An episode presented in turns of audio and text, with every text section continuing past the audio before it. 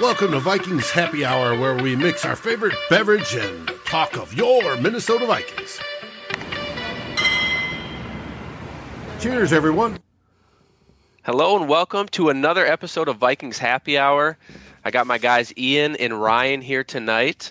Uh, how are you guys doing? What are you drinking? Ian, let's start off with you. This is Vikings Happy Hour. We want to see what everyone's got in their hands. Stella. I'm a Stella. Oh. Artois Yeah, there you go. Ryan?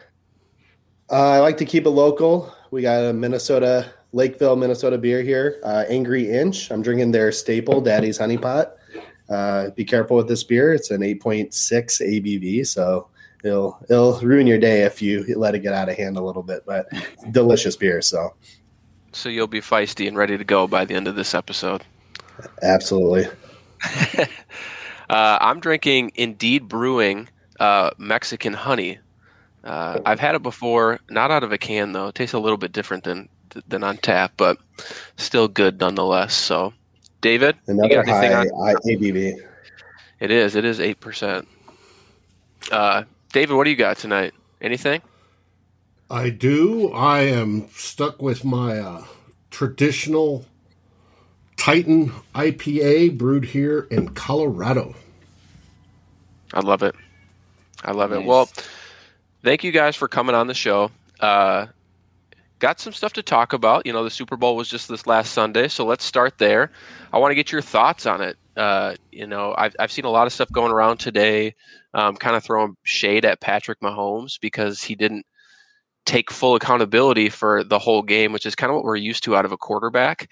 Um, but at the same time, you know, at least in in my in my opinion, I don't think he's in the wrong necessarily. So, would love to get your guys' thoughts on that and uh, in the game itself. So, Ryan, why don't you start us off? Yeah, you know, I was I actually listened to the clip of those comments, and they I feel like we're taken just very out of context in a in, in a way. Like you know, you're not giving the full um, scope of what he's saying. So obviously, he mentioned that you know the O line were letting some guys through, and the receivers were running a little bit different routes. Hey, Skull Jerome, good to see you again, buddy. Um, the the receivers were running a little different routes than he anticipated, but you know, I, and again, I haven't listened to the full clip, so I can't say per se. But from what I hear and what I know of Mahomes, typically he's not one to shy away from taking that ownership, and um, I'm sure he did mention those things, which I think is fair to mention. I mean, it is a team game, and his team did not perform the way he was hoping for. But I, I, I mean, again, I don't know for certain, but I can almost guarantee that he probably took some of that blame as well, and said that you know he should have been better, and then you know this is my team, and I should have you know led us to that victory, and uh, and if he didn't, then yeah, sure, maybe some of this criticism's warranted. But again, my guess is he probably did take shoulder a lot of the blame. Yeah, absolutely. And I think if you have time, you should go back and watch it because I think it's more about what kind of how you portrayed it a little bit. Like he did take some accountability. Obviously, he he kind of said the whole offense was out of sync, um, and that was pretty evident uh, in, on Sunday's performance. So, Ian, what do you think? Well, and I, I think the the what he said about the receivers is still kind of taking a little bit of accountability. He said the receivers weren't where I thought they would be. So Right. that's not Yeah. necessarily saying that's their fault. That's saying it could. We don't know if it's their fault. It could have been his too, based off that alone statement. However, I am going to say because it's the Vikings happy hour, and that's what we're doing. We we got to say what would happen if our quarterback said some of that stuff, because I I think you know obviously Kirk's already under fire for everything, but the Chiefs, uh, their their offensive line blocking uh, was only uh, what we had three games that were worse than them than than that how they were graded out in that Super Bowl game, and so if Kirk came out after those games and said they were just letting guys through, I didn't have time to breathe. I don't think that would fly very well. but Patrick Yeah. Mahomes is the is the golden boy, and you know he and he's even taking some flack for it. So I think that you know it, it's it's something that he's going to be okay. He's not no one's going to care. He's still the golden boy in the NFL.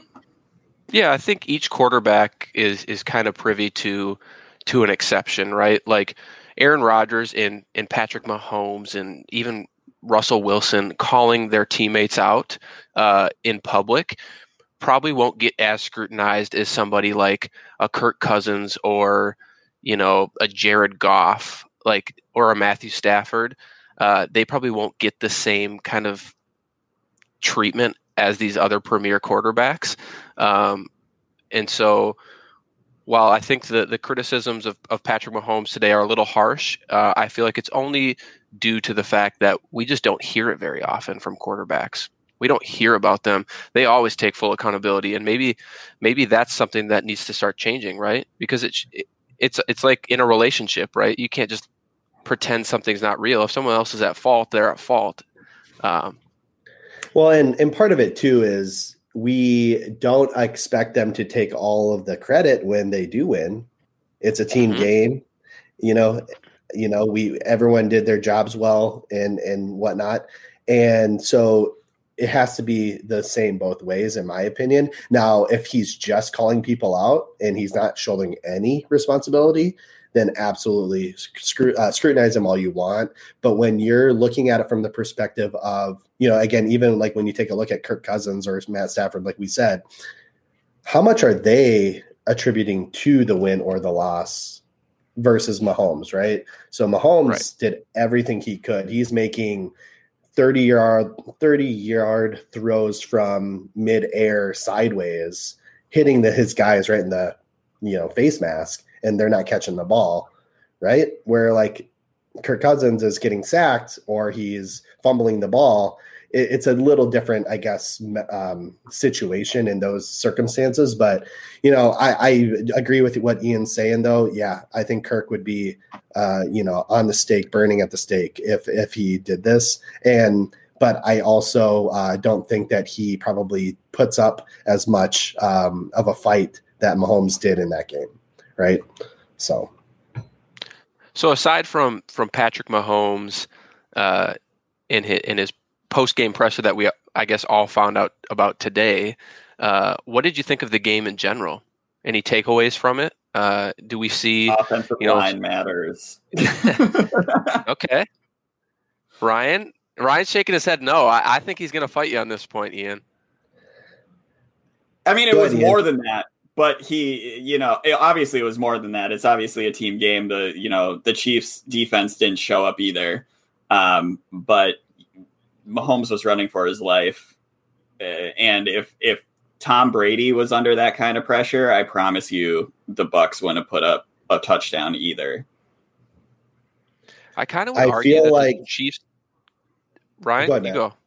I was no, just going to say, uh, I would kind of argue that the Chiefs' defense probably didn't play as bad as people thought. Um, I think a big proponent of that had to do with the fact that whether we agree or not, um, th- they pretty much held a couple drives just based off of penalties, right? And some of them were, you know, they were pretty iffy penalties, if you're asking me. Um, and More it started. Half, yeah, absolutely. More, more um, in the um, first half. I feel like it evened out a little in the second half. Yeah, that's fair. Um, and you know, Casey had a great goal line stand as well, but I do feel like the defense on K- Kansas City side um, did enough for them to win. Uh, but but the offense for Kansas City just went MIA for a whole game. Like we've never seen them look look that disorganized on that side of the ball. Um, and I think Ryan, you were probably going to start to talk about the offensive line a little bit for the Chiefs. So I'm going to throw it over to you quick. Yeah, I mean, I, I yeah, obviously, obviously, offensive line matters. Um, now we can take that conversation a couple different ways. Their offensive line was depleted. They didn't have a. They had one starter um, that they originally walked into the season with on that line. And I mean, hell, they had our cast off Mike Remmers at left tackle, right? And then they're going against an all world. I mean, this year they were incredible defensive line. So health matters is what I guess I would say. Versus, I, I mean, because but, if they if they had Eric Fisher, they had Mitchell Schwartz, they had uh, that dude that took the year off. He's the doctor. I don't know his last name. It's like three names. And and then they had you know their other left guard. They might. I don't think we're talking about this, right? And it's not like, yeah, sure, their offensive line played very poorly, like our offensive line does. Um, but you know, that's because they were injured, not because they were they didn't have a good offensive line. And oh, so I guess what I would so what, what I guess I would say is what matters more in this in this game or what I think made the biggest impact was that preparation of that defense completely blanketed their top two targets, Kelce yeah. and Hill. They had a game plan for each of them where almost always they were double teamed and it's it made it really easy when they lined up on the same side.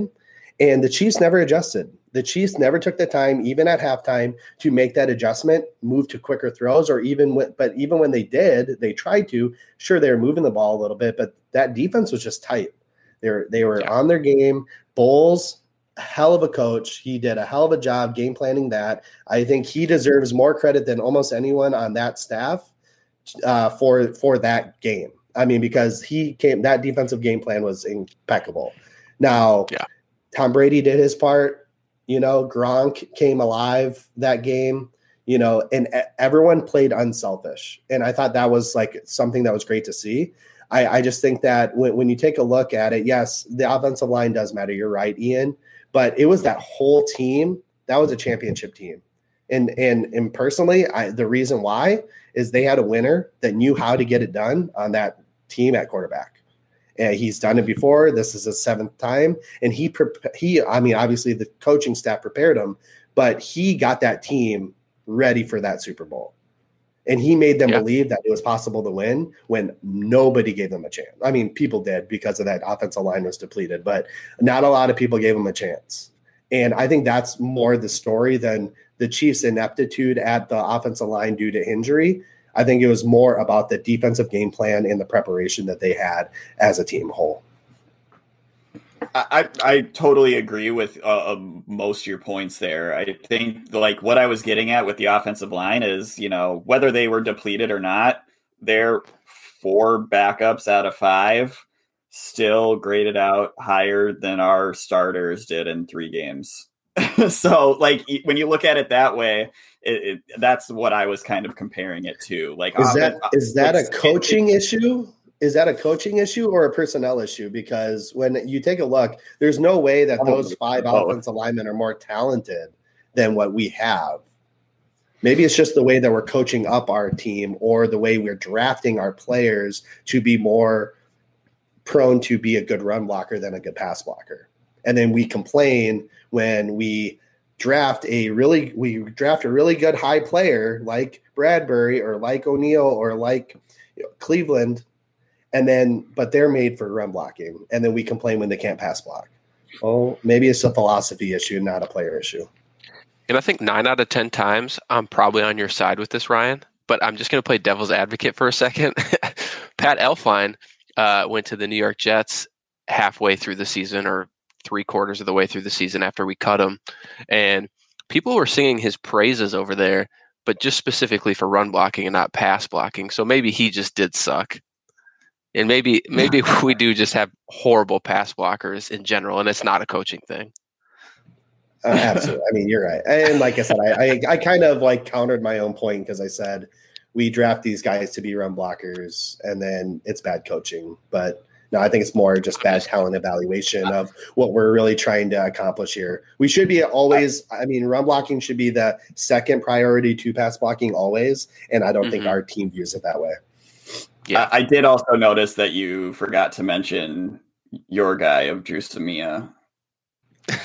oh, I've owned that. I've owned that, you know, but you know what, you know, what's interesting is, so that offensive line in Oklahoma had Orlando Brown, Ben Powers, you know, Creed Humphreys about to come in this year, um, Dru Samia and uh, um, Cody Ford. Oh, and uh, Bobby Evans, right? So all of those guys. And so let's take Humphreys out because he's about to come in the league this year.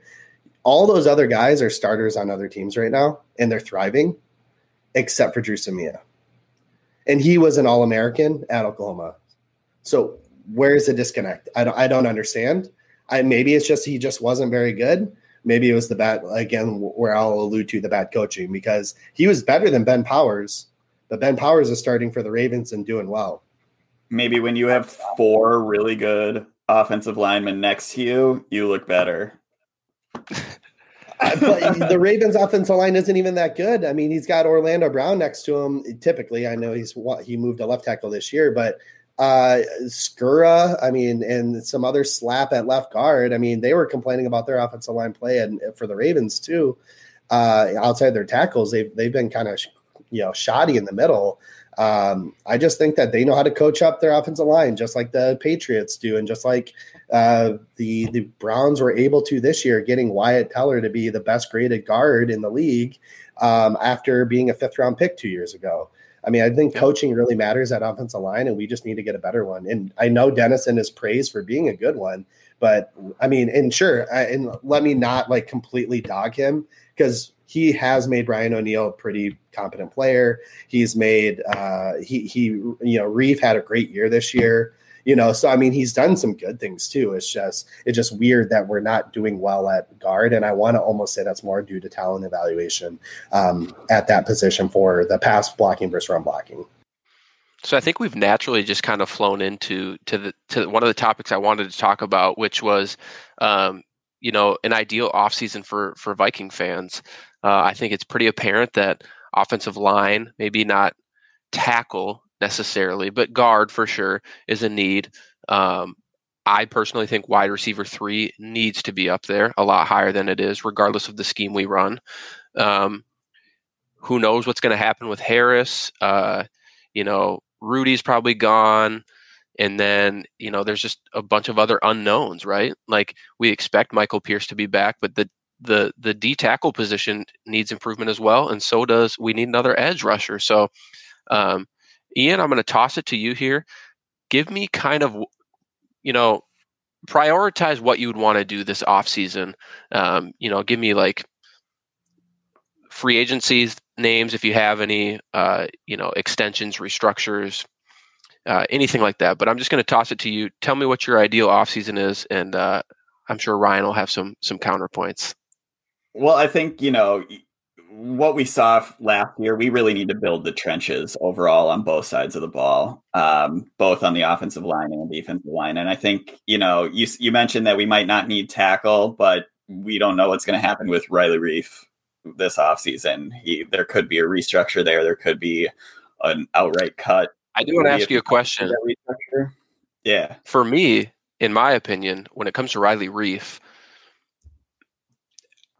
we'll see if the Vikings have the balls to go up and approach him for a restructure after he literally just did it and produced maybe one of his best seasons at tackle that we've seen.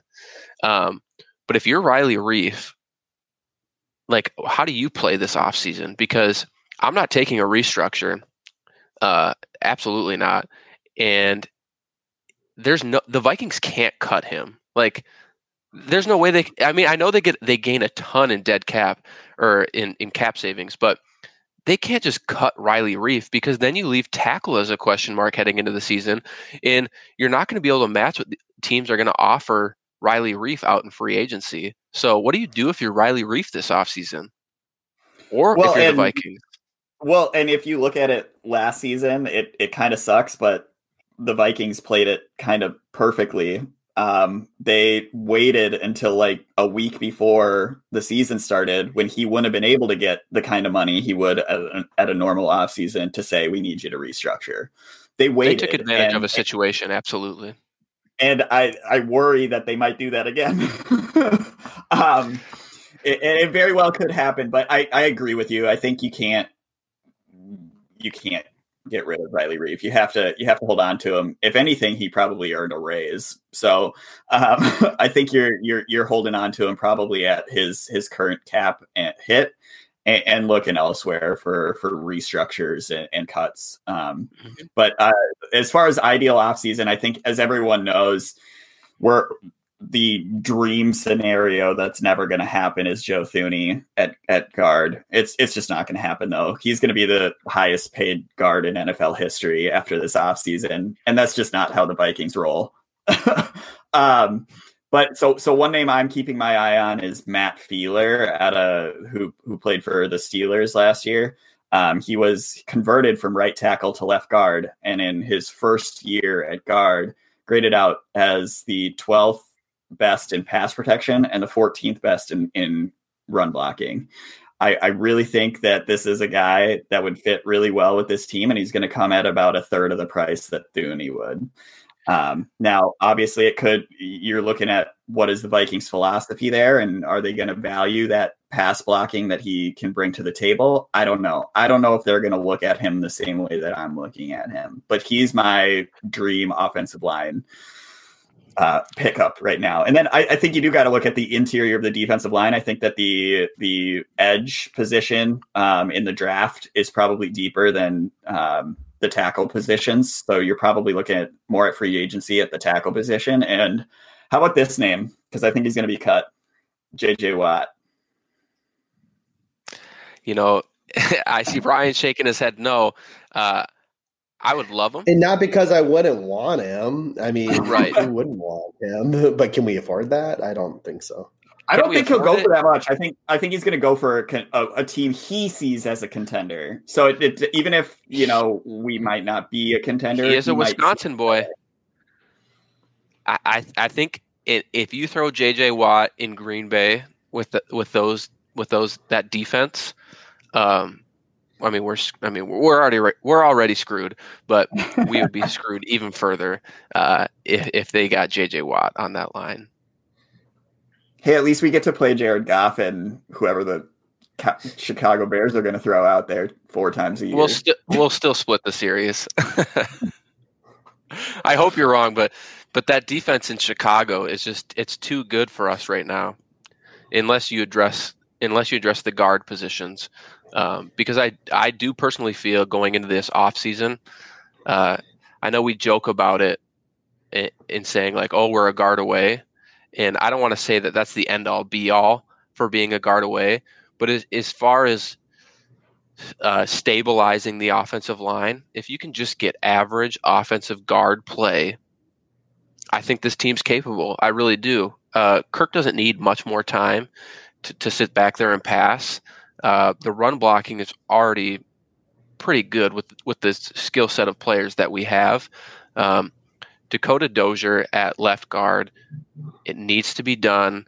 Mary said it in the comments that she could play better than Dozier, and shit, put her out there. Like, I'd rather see that than what we saw this last season. So, um, Ryan, yeah. I had a lot of DMs with you. I know you got all the plans in the world this offseason for the Vikings. One probably including trying to trade for Orlando Brown. Uh, but we know that's not going to happen. But give me your ideal scenario minus that. Minus that. Well, yeah. First off, shout out to Mary. Shout out to Jerome. You know, staying engaged with this conversation. I appreciate you guys uh, tuning in with us. Um, but yeah, I mean, when when you take a look at what we have available to us and what we need, I mean, yes, the trenches need to be built up, Ian. I completely agree with you. So, you know, shout out to everything you said. Um, I, I, don't know much about that uh, lineman from Steelers. I'll have to look into him. You know, one name I've always enjoyed uh, talking about when talking about this South season is Austin Blythe from the Rams. I, I, think he's traditionally a center, but he he does center, he does guard. He's done both for them. Um, he's going to be a free agent. I doubt they'll be able to bring him back just given their cap situation.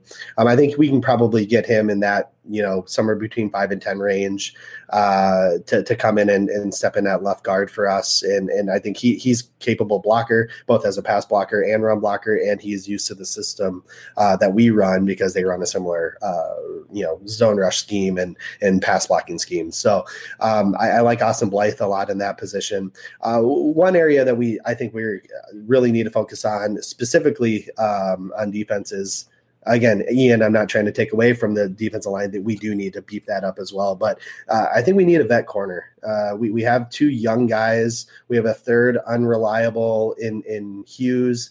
Um, we, we do need a veteran presence in that in that cornerback room. Uh, we saw last year they struggled with the young corners, and um, and even though Dantzler showed a lot of promise and Gladney showed a lot of promise, and heck, I love a couple of these corners in the draft, but the likelihood that we take a first round corner again, I, I would be all for it because I think it's a premium position. Uh, and if you're able to get, uh, if you're able to get, you know, a Surtain or a Horn or uh, Farley, you know, that'd be great. But I just don't see it likely happening um, we then need to bring a vet corner in. So there, there's a few guys out there that that would uh, you know fit the need here. Um, I know one of the pipe dreams is Patrick Peterson. He's not going to come here unless he thinks that there's a good chance of of, of him winning a title. I, I, understand that you know you guys have a lot of optimism for this team going into uh, 2021. I, that's just both of your natures. Ian, your name is optimistic Vikings fan. Matt, you're always kind of a, an optimistic person. I like to try to be more realistic. I don't see it happening. Uh, but hell, I've been wrong before and I'll be wrong again. Um, and, and, I hope I am, obviously. Uh, but I, I, just don't see a title run happening in 2021. Um, so I don't see Patrick Peterson thinking that this is a good destination. And then on top of all of that, can we afford him? Right. But there's, you know, there's some good corners out there. I just saw that AJ Bouye uh, got cut today. He'd be an interesting name uh, just because hopefully he'd come at a little cheaper price tag given uh, the last year's injury. Um, so yeah, I mean, there's there's guys out there. We just need somebody to come in and help not only provide that veteran presence, but help coach coach up these young guys because Dantzler uh, has a lot of promise. Gladney, I know he had a kind of some, um, you know, rough patches there when uh, this year, but I think he has the potential. I mean, if we would have went with my boy Jaylon Johnson, like I said last year, you know, he showed a little bit more promise, but that's neither here nor there. That, that that's a shout out at you, Miles, because I know we debated between those two a lot. Um, but yeah, but yeah, I mean, I was you know, Ryan on that one, but I love Gladney still. Yeah, I mean they're both great. I I wasn't I wouldn't have been mad either way. I just was really a Jaylon Johnson kind of fan. So, um, but yeah, so I, I think cornerback is something that we need to address. I think a mid level safety would be great to grab as well. Uh, you know, uh, I know Miles had mentioned like Will Parks. You know, somebody like that that can come in and be a starter if needed, but and then also probably something we need to address in the mid mid rounds uh, in the draft with like a Caden Sterns or uh, um, I don't know. There's a bunch, and there's literally this draft is loaded with safeties actually in those mid level rounds. So I, I would love to to kind of take that approach. But yeah, again, like Ian said, D tackle, three technique, uh, Shelby Harris type guy would be great. Uh, but again, there's a lot of talent at that position, specifically in the draft with, with Twyman and Barmore. Uh, so, you know, there, there's a lot of options that we can go at. Hey, Ryan, uh, how me... about Richard Sherman? he ain't coming here. yeah, he, he needs to win a title as well. And again, I just don't know if he. Hey, Steven, how you doing, man? Yeah, Paris Ford. Paris Ford would be a good hit, Steven. I, I like oh, Paris yeah. Ford a lot. So let me pose a question for for both of you. Um, I know Ryan, you kind of alluded to the safety position. Um, Anthony Harris is a, a, pending free agent. I do not see the Vikings franchising him for a second time. Uh, I guess I could be wrong, but I feel pretty confident that they won't. Um, do they bring him back though on a, on like a two three year extension? Uh, he knows Zimmer's defense.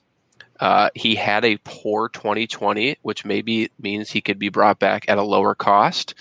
Um, I personally believe that his poor 2020 was him just trying to do too much to overcome uh, the the rookie corners, uh, and so we'll have to see if if if he does come back, if that's true or not.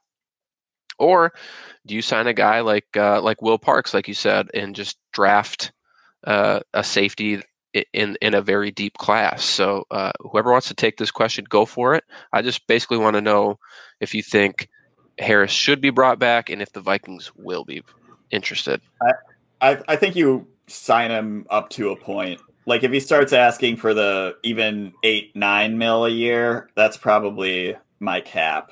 Like seven and a half, seven. That's probably where I would re-sign him. But eh, you know, if he starts getting offers higher than that, I'm I'm saying I'm saying buy. But I think if you can get him in that six seven range, Um, I think you do bring him back. Yeah, I mean, I and I like the idea of bringing him back as well, but I mean, what he's 30, 31 at this point now. Um, yeah, we don't have the really the cap space to be paying another. So here's the thing: is uh, is, is, Harris Harris is a good player. I I would never say he's not, um, but I think most players, most safeties that play next to Harrison tend to do well. I mean, Andrew yep. Sendejo was a quality player when he played next to um, Harrison Smith. So in my opinion, oh, there was a time I thought there was a time I thought Mistral Raymond was going to be legit because he played next to Harrison Smith. So yeah, absolutely, sure, sure. So and again, obviously you have to have some talent, but you know when taking a look at it, you you you have a, a player that can make the player next to you better save that cap space, put it into a position such as a guard or a three tech or a uh, edge, and and put that into a rookie uh, contract at safety or into a Will Parks and see if he can elevate Will Parks' play to that point. Um, again, to Ian's point, yes, if you can sign if you can sign Harris to a nice cheap, you know, five mil contract, great. But I just don't. He's more valuable than that than that, and I feel like we kept him from getting his payday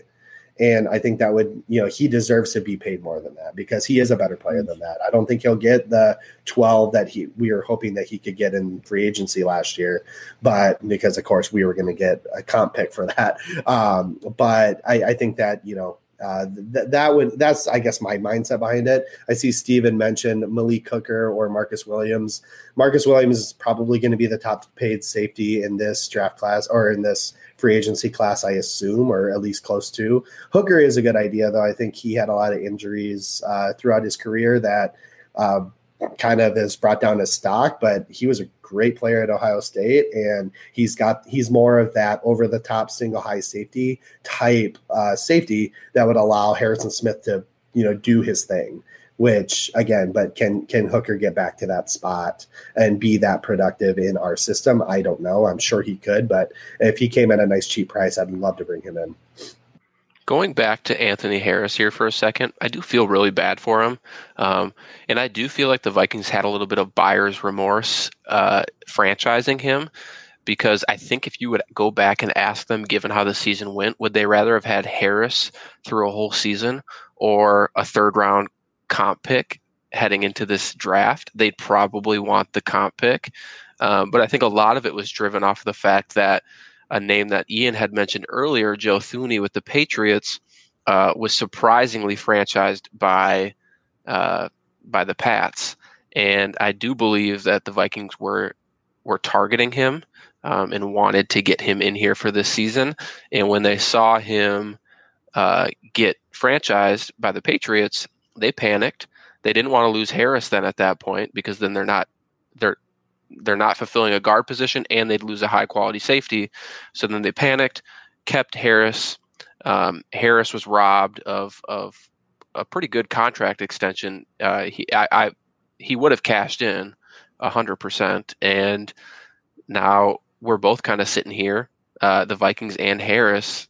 Just it's probably going to be a very awkward conversation between the two of them um, in terms of negotiations for for a future contract. And I, I wouldn't blame Harris one bit if he kind of gave the Vikings the finger and said, uh, "I'm looking elsewhere." Because I do think uh, like he could. Pro- yeah, well, no comment there, but uh, I, I, know he kind of watches stuff, so I, I don't want to say anything. But no, but he uh, did Harris, that. What, like that's what he yeah. did, and good for him. That's what he did. That's and, right, and rightfully so. I mean, he didn't get any play time when he deserved a heck of a lot more, in my opinion. I mean, I'm not saying he would have been a great player because it's not like he like broke records or anything for the Lions, yeah. but he, he just didn't get a shot. He, I mean, we brought in you know, a, a, player who hadn't played with us in weeks to play over him when he was with us all year. I mean, it was we did we didn't do uh, Jayron right, and just like we didn't really do Harris right, and I don't think we did Reiff right. So yeah, if we do approach Reiff with a restructure,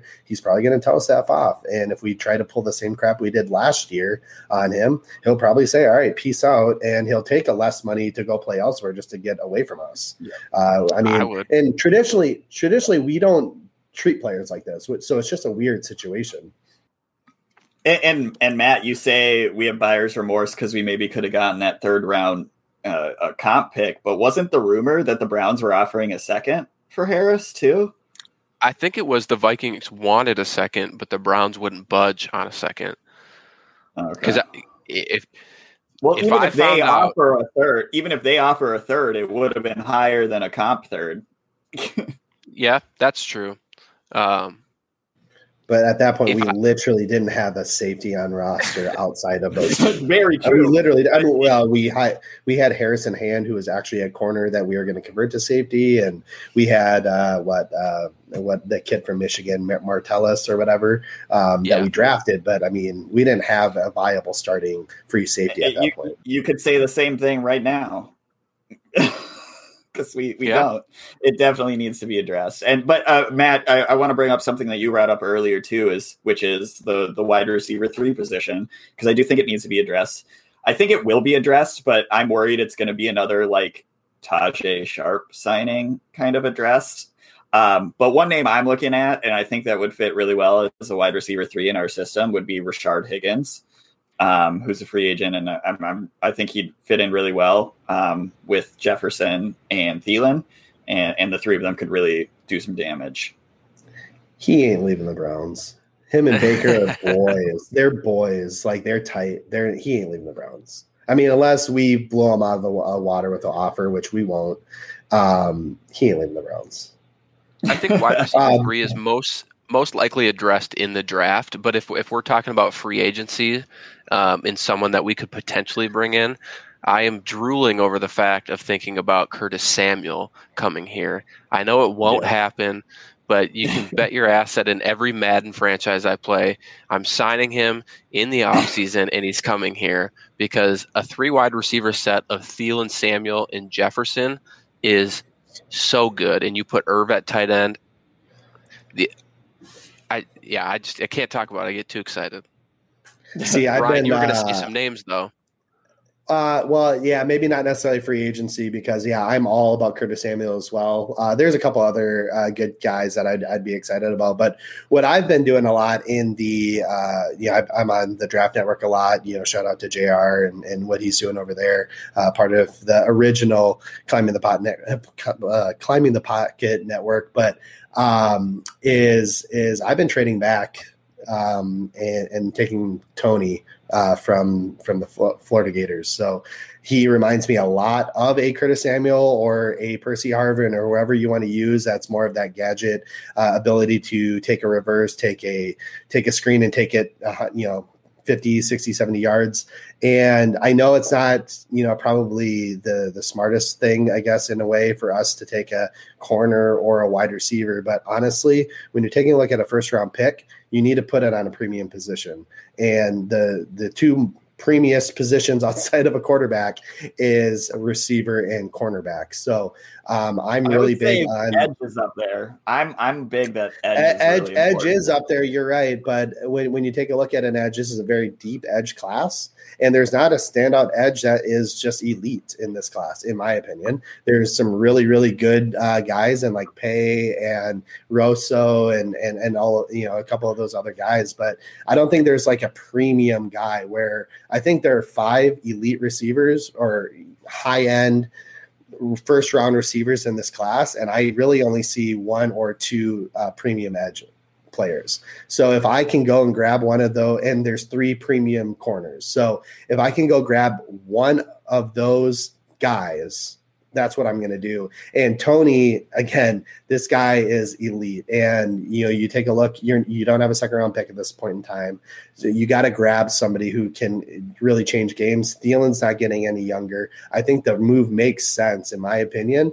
Um, and and then again, go grab your edge, go grab your D tackle. There's a there's depth at those positions in this draft you can get third round pick guys at those positions and be and take a look at what you have as a high quality coach in your defensive. Well, I mean, technically he's co-defensive coordinator now, but you know we have Patterson there to coach up these high potential guys, like he did with Everson, like he did with Hunter, like he's doing right now with um, why am I drawing a blank on Wonnum.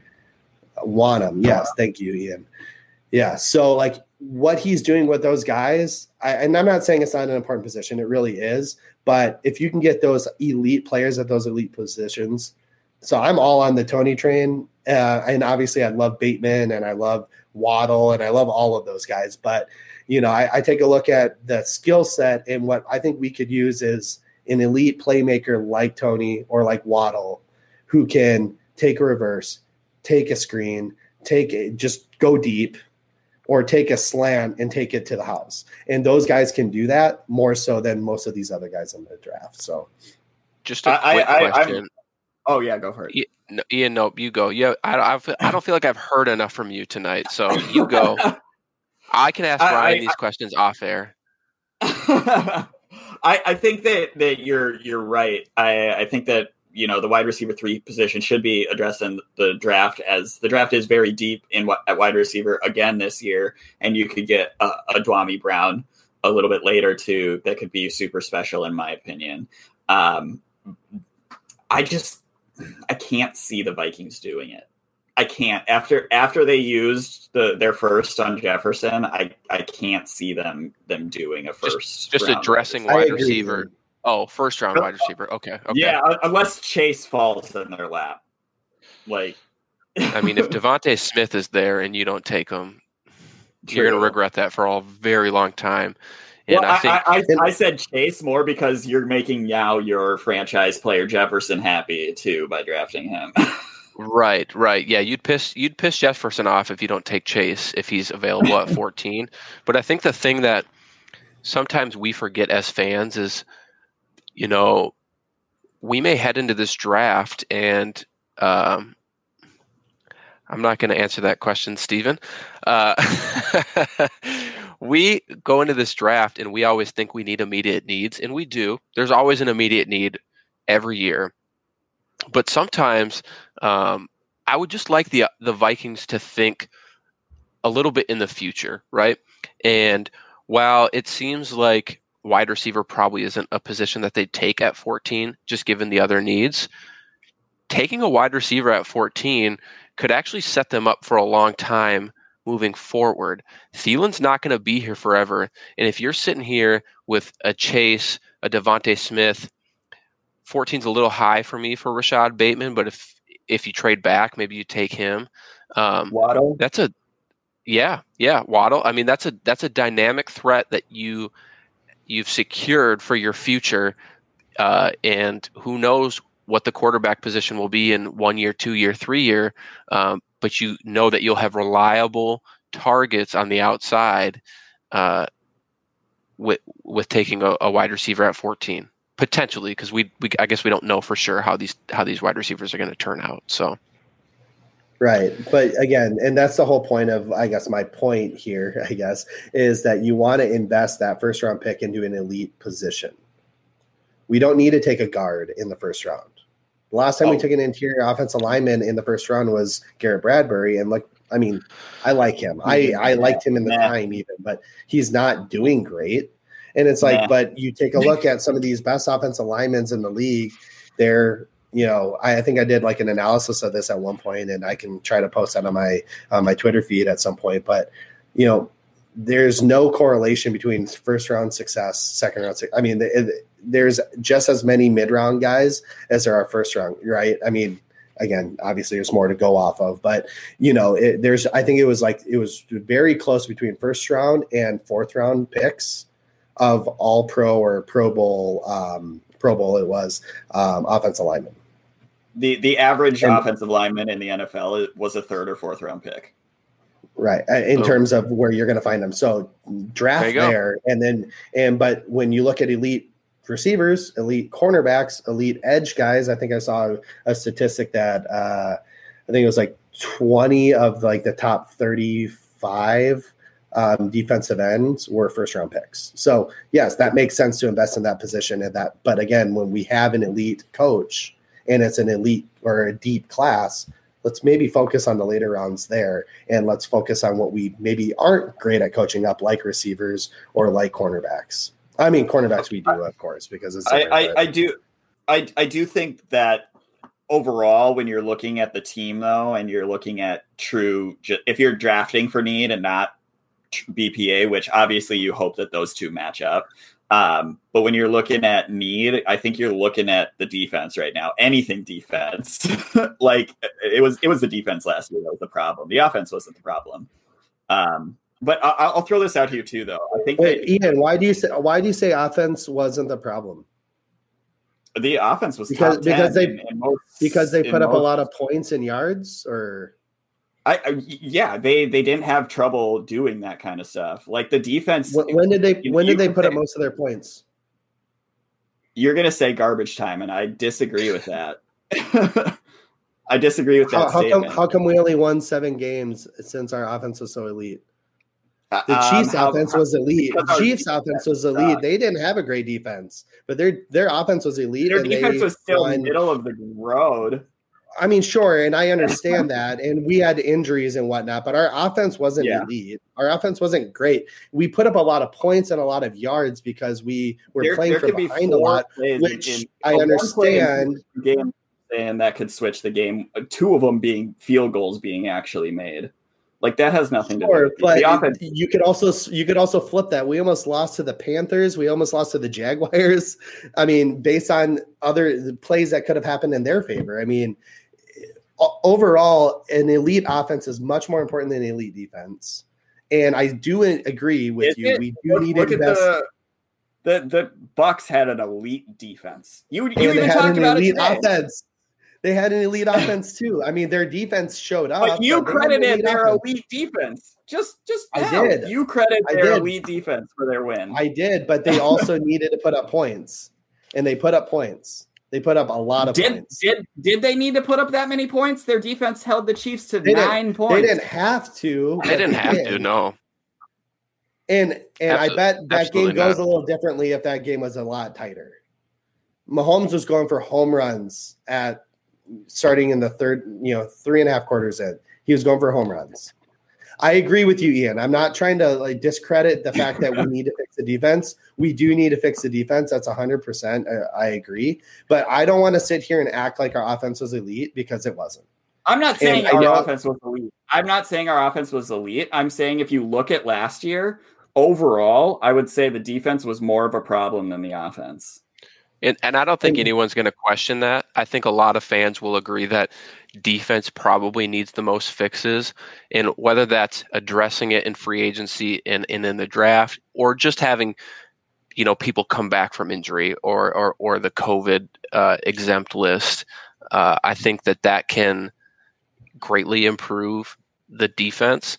Uh, I think what Ryan's trying to get at is, you know, a lot of these games – you can call it garbage time, you can call whatever you want, but but a lot of defenses played us a little less tight in some situations, which maybe led to a statistic offensively that wasn't necessarily true. And I feel like I don't I'm not saying the Vikings offense is bad, but I do think that when we head into 2021, we might see a little bit of a regression to the mean here. And I think the Vikings offense will still you know, put up good points. They have great weapons across the board, right? And that you address those guard positions, I do think they can be top 15 again. Uh, but as far as calling them elite, I, I struggle with with saying that phrase. Um, and I know we could sit and talk about this for a long time. We're closing in on an hour. Uh, the the one topic that we we promoted this show tonight on uh, we haven't even talked about yet, and it may be the longest topic we have. so we're gonna have to we're gonna have to speed through it. And Ian, I think you know I'm gonna throw you on the out on the road here, uh, and you're gonna have to explain yourself. Uh, Kirk Cousins, a top five quarterback. I'm just gonna leave it I at that. and I'm can gonna, be. I said he okay. can be. I'm gonna he let you explain be. yourself because I don't feel that way. I say so like last year and garbage time or not, whatever. The numbers he put up, sheer numbers, were top eight. They were top eight. And so I'm saying if you put in an elite guard, if you fix the offensive line to even the offensive line being middle of the road, I don't think it's impossible to to to say that he could be top five with a middle of the road or better offensive line. So I don't think I it's out of the, the realm of possibility. So I'm not saying are, it's likely. Right, right. But who are you going to take out of that top five? Because I think there's pretty, but they're like there's stakeholders there, right? Like you have Deshaun Watson, you it, that's kind of like a contention amongst Vikings fans whether or not he's actually elite. But I'm not going to have yeah. that conversation tonight. General consensus: Deshaun Watson's elite. Uh, Patrick Mahomes, Russell Wilson, Aaron Rodgers. I guess maybe that fifth spot is open, unless I'm missing a name here. Lamar uh, Jackson. You could say Lamar Jackson. You could say Tom Brady. Josh Allen. Yeah, Ian. Josh Allen's I mean, your boy. I know Josh. He won me our championship. So yes, I realize that in fantasy. But and Josh Allen. So like, but I think that fifth spot is is is ever rotating. You know what I'm saying? Like those top four that you mentioned are pretty solidified. I think um, the seven. And you could with with with with Deshaun Watson being a a potential question mark. I don't agree with that either. I do think he's top five. Um, but I think that that fifth spot is is is is rotating. You know, one year it was Lamar Jackson. That wasn't last year. You know, this year it was it was Josh Allen. Next year it could be you know anyone. I think like there's a there's a, a myriad of names that I, it could be Dak next year. We didn't mention him. Like that yeah. that, that fifth it, spot it, it is rotating, and I do think that with a middle of the road or or better offensive line, I'm saying it's not. I'm not saying it's likely. I'm saying it is in the in in the realm of possibility that Kirk could put up top five numbers. So, uh, top five numbers Sure. And, and look like a quarterback. quarterback. I, I, I like couldn't care less about the numbers. I could not care less. Okay, no, but I'm and, and and look like a top five quarterback and and have that look. I think that with the because we've seen the the darts that he can throw. Whether you agree with that he's top five, top ten, top fifteen, whatever, he's thrown some damn. Oh, he's lasers. definitely top fifteen. And, Oh, sure. he, he's probably even top ten. He's top ten. Bro. I mean, he, but, he's but like, he's a good quarterback. I, I, don't think any of us are trying to say Kirk Cousins isn't a good quarterback. I just want to throw that out there. He's a good quarterback. He is. There's five, maybe six quarterbacks Stafford, in this league. Honestly, I, I, I don't. No hesitation honestly, I'll say that that's kind of a wash because I think Matt Stafford's in an organization. I like to see what Matt Stafford does this year, and and then I'd like to make my assessment on that. I think Matt Stafford is a lot better than the Lions allow him to be, but again, that's neither here nor there. What I'll say is, I think Kirk Cousins is a good quarterback. I don't think he is a quarterback that can win a Super Bowl. So there, there's two different things. No Flacco a, won a Super Bowl, bro. Like, yeah, with an elite defense, and we don't even have close to that. But I sure, thought it was Kirk the lead Cousins offense that mattered more. Kirk, it, it is. That's why you see Tom Brady, you see Patrick Mahomes and Peyton Manning and all of these guys getting to the Super Bowls often. And you don't see Joe Flacco in multiple Super Bowls. You don't see Trent Dilfer in multiple Super Bowls. Brad Johnson in multiple Super Bowls. Uh, yeah, because his defense was elite for many years. His defense was, was is exceptional for many years. But you don't see that often. But you do see these other guys in multiple Super Bowls because their offense can take them over the top. And Kirk Cousins isn't that guy. And he could be a top five, top seven, whatever. He's just not that guy. And there's not too many guys say, out there. There's not too many guys like that out there. And, and and I'll be the first to admit that. There's not that. And real quick, I just want to shout out Big Hig. I haven't seen you out here before. Much love. Uh, shout out to uh, Mary again. And I saw who did I see out here? I saw another new name. Steven, Viking Jerome. They're hitting this comment section like crazy. Yeah, they're man, having their it's just podcast. going nuts. It's going nuts. Okay, so, so but do you agree? Let, let, we're going the the trade talk too, right? That's kind of what yeah, brought this. Absolutely. Mm-hmm. So, and my argument is, I feel like when you look at the Matthew Stafford trade that he they got, that should be the starting point. Like you should not even you should hang up anything less than two firsts and a and a starting quarterback in the NFL. It isn't though. Like, it isn't though. Only because of Goff's contract. And that's the only reason a second first was added in that whole trade in general is because to get out of also heard that the Goff's Lions are contract. fairly high on Goff, but well, Well, yeah, too, because They're- their their GM was involved with bringing Goff in. But when you, yeah, I mean, they they took on a contract that for a player that the Rams clearly gave up on, and that contract is atrocious. It's hard to get out of. It's a lot of guaranteed money. There, it's it's it's just starting. Actually, I believe it, it's an awful but when you're contract. So that's why they got the extra first. If you if you if the Denver Broncos came in here and said, "Hey, we'll give you, you know, a first, a third, and Drew Lock," you're not going to take that deal. No, I'm not. And uh, and so first of all, I'll say really quick the the the the Panthers the that was just mentioned in the comments, uh, Teddy and eight that was that was offered to the Lions, and Correct. they said no. And so if we're saying that Cousins is better than Stafford, which we you you said it was a wash, but Matt, you agreed with me that Cousins is better than Stafford. Shouldn't we get a, a trade that is better than that? Is better than eight and Teddy? Why wouldn't Here- we get a trade? Why wouldn't we get better than that? here's my my thinking behind the whole Kirk trade issue. Um, I don't think Kirk is a bad quarterback. Do I think Kirk could win a Super Bowl here in Minnesota? Sure, maybe. I mean, Trent Dilfer won one, Joe Flacco won one. I'm sure in the perfect circumstances when everything is clicking, Kirk could probably win a Super Bowl here because this offense is catered to his play style. Like he can thrive in the offense that we have set up for him. If he was here in My- 17, maybe we would have. Yeah, absolutely. My thing with this is though, when we're thinking about the quarterback market in this offseason and we see Stafford go for two first round picks, we hear about Deshaun Watson wanting a trade and Houston asking for potentially three first round picks. I think if a team comes calling and they offer you a top 10 pick in this draft plus whatever quarterback they have on roster, whether that's a Jimmy Garoppolo, whether that's a Teddy Bridgewater, whether that's a Drew Lock, I think you have to take it. And it's not, you're not taking it and saying Kirk's bad. We got to get rid of him. That's not what I'm saying at all.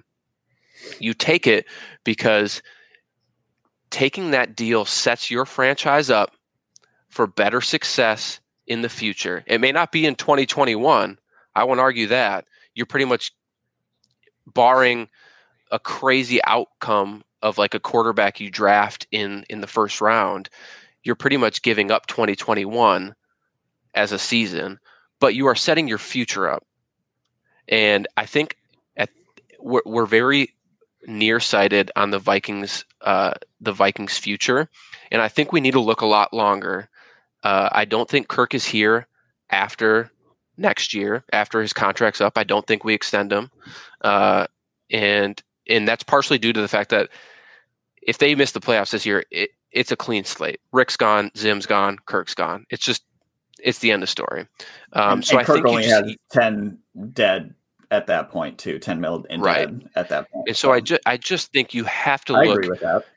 at at the future of the Vikings franchise and trading Kirk, even if it is just for Drew Lock in a first round pick or or the eighth pick in Teddy Bridgewater, which that'll make half the fan base happy if Teddy comes back and half of them super pissed off, but that's a different story. I think if you get a top 10 pick and a quarterback back for Kirk Cousins in this market, you you set yourself up for success. Now, the question becomes, do you trust the front office to then draft that successor? And I think that's where the big question lies. We, I've heard Zach Wilson, I've heard Justin Fields, I've heard Trey Lance.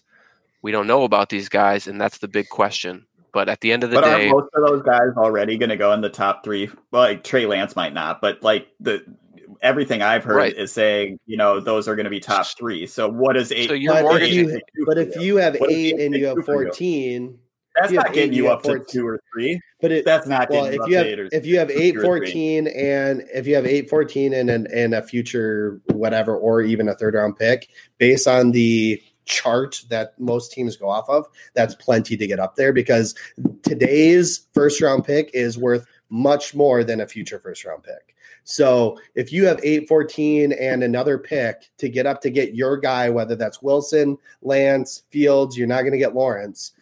You take your shot though, right? Like you don't but, but so, you don't you so, don't you don't hit on the shots you don't take right? I mean whatever michael jordan michael scott whatever whoever said that you know um but like you, you, don't you're, I, you're right wayne gretzky right but like you don't if you don't take that if you don't take that shot you're not going to make it right?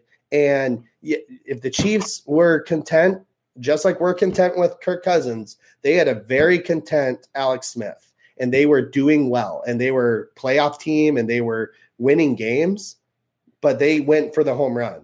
And so I know they did that. Mahomes is. I know. Correct. Correct. Sure. I think. I don't think. Fine. I don't think the Vikings are.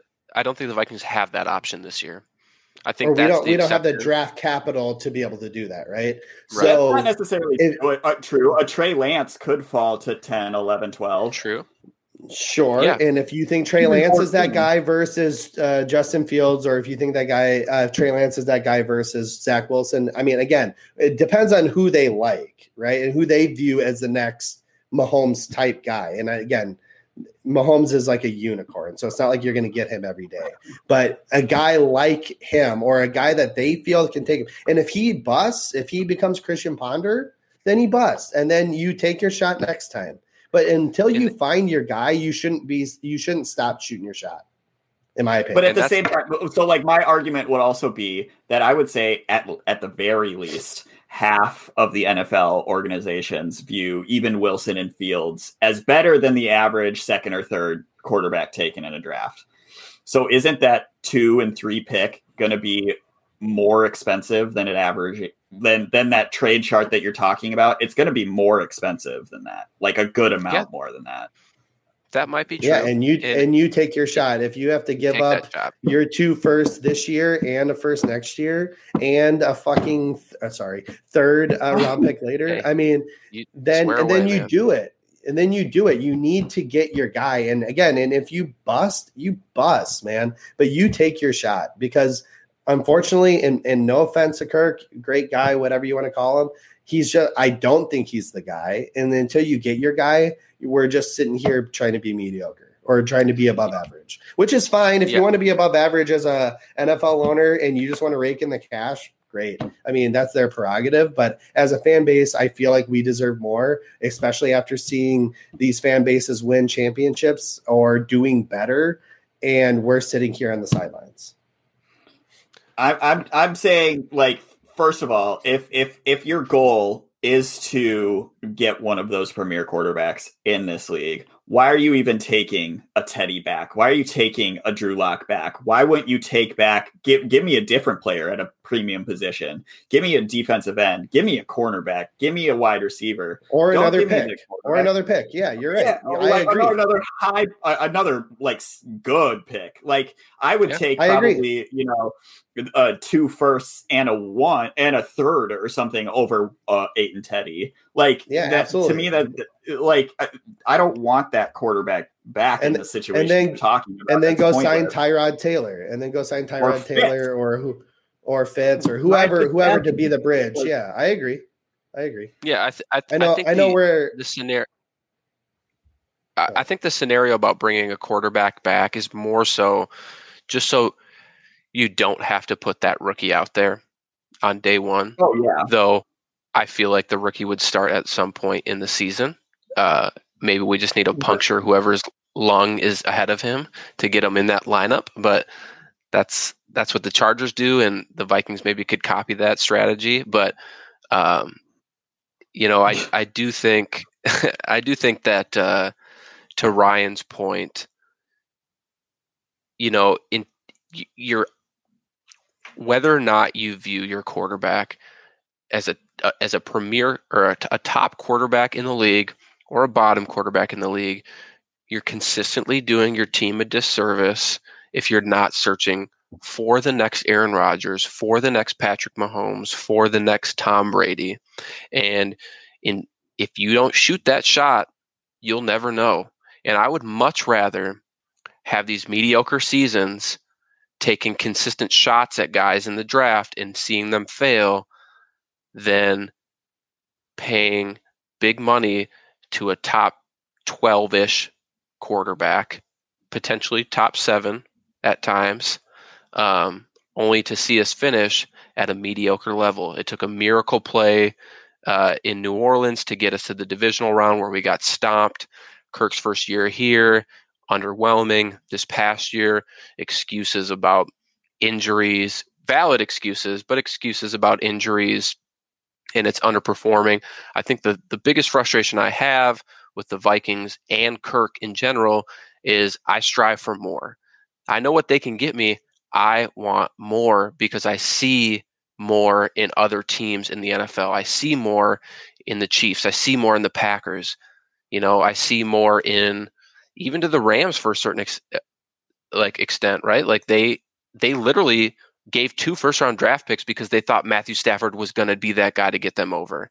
And I want the Vikings to be as as aggressive as those teams are, securing their future and trying to win a Super Bowl instead of this petty, mediocre like.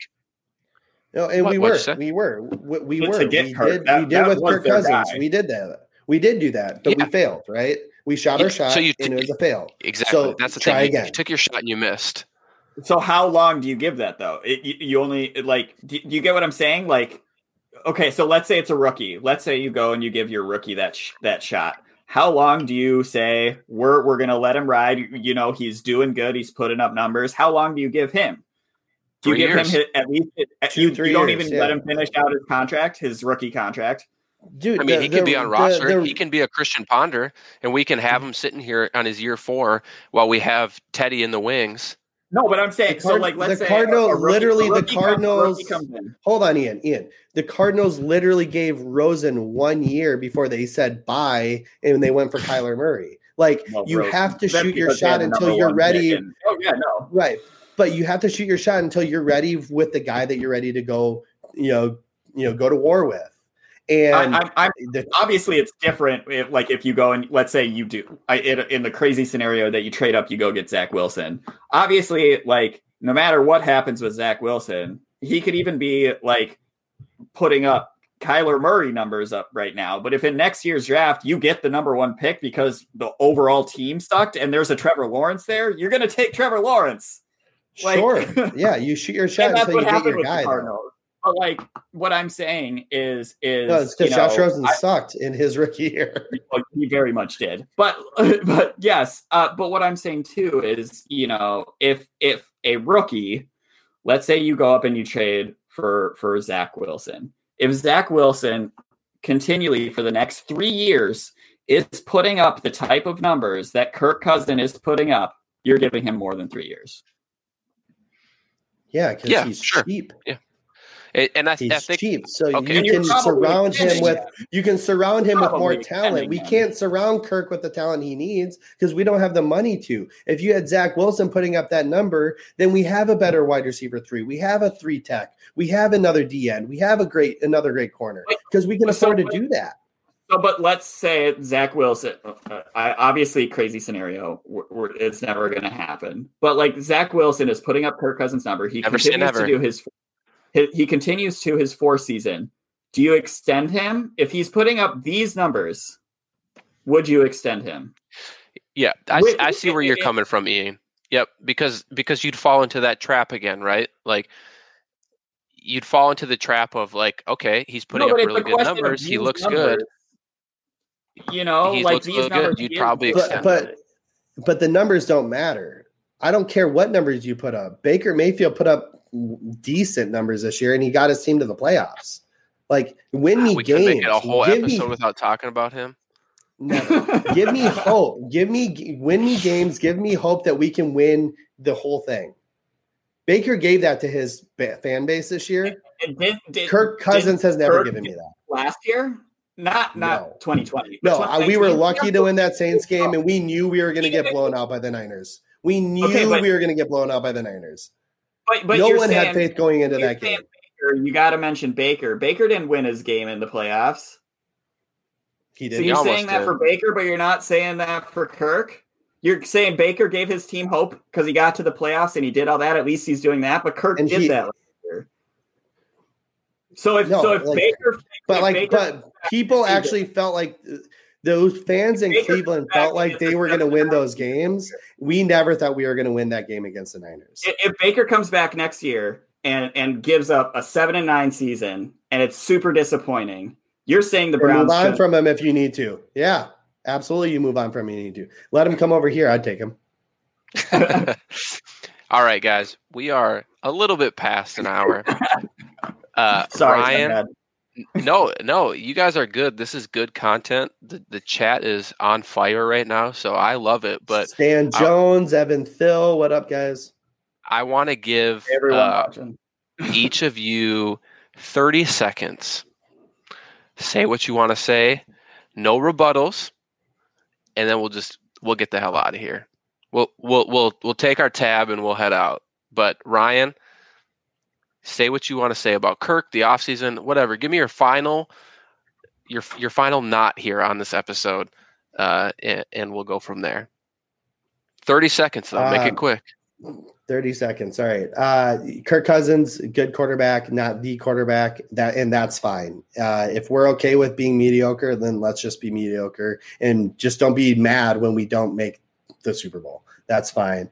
Um, let's try to address some key needs this year at defense, D, uh, three tech, DN, corner, and safety. And uh, I, yeah, I agree. Let's go get a, a let's go get a wide receiver three, and let's make it uh, a lot of fun next year, hopefully for this offense. Ian, you can't rebuttal to what Ryan said. It's No, just it's it, it's I- separate. yep. um, I'm the biggest, right, pro- close to the biggest Kirk, Zimmer, and Spielman guy there is right now. You give them this year, they get anything shy of the NFC Championship game, all three of them are gone. But you give them this year. This is their year. This is it. That you you give them, you know, you were good last year, be great this year. Like that's it. I get it. And oh, also, Kwity Paye or bust. um, I have no comments on, on, on any topic tonight. I think I have. I went on my rants. I I've said what I've wanted to say, and so with that, uh, I want to thank you both for coming on. Uh, Ryan, I know you're sick uh, or getting over a head cold, so I want to appreciate you for making time, even though you're not feeling too well. I will absolutely get you guys on again in a future show. I need to be better at planning my guests instead of the day of, uh, and that is a note for myself. Uh, but with that, uh, thank you all who are in chat tonight. Uh, make sure you hit like, hit subscribe to know when we go live in the future. I know Flip and my buddy Eric have an awesome show tomorrow night uh, called Vikings Hot Takes.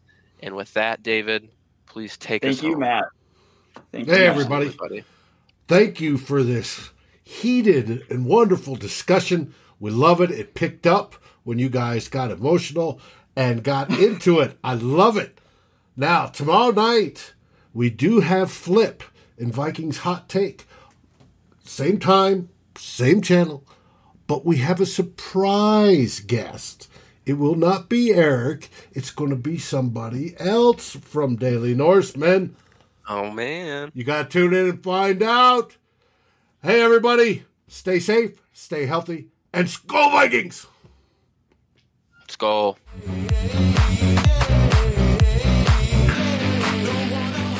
Thank you for watching or listening.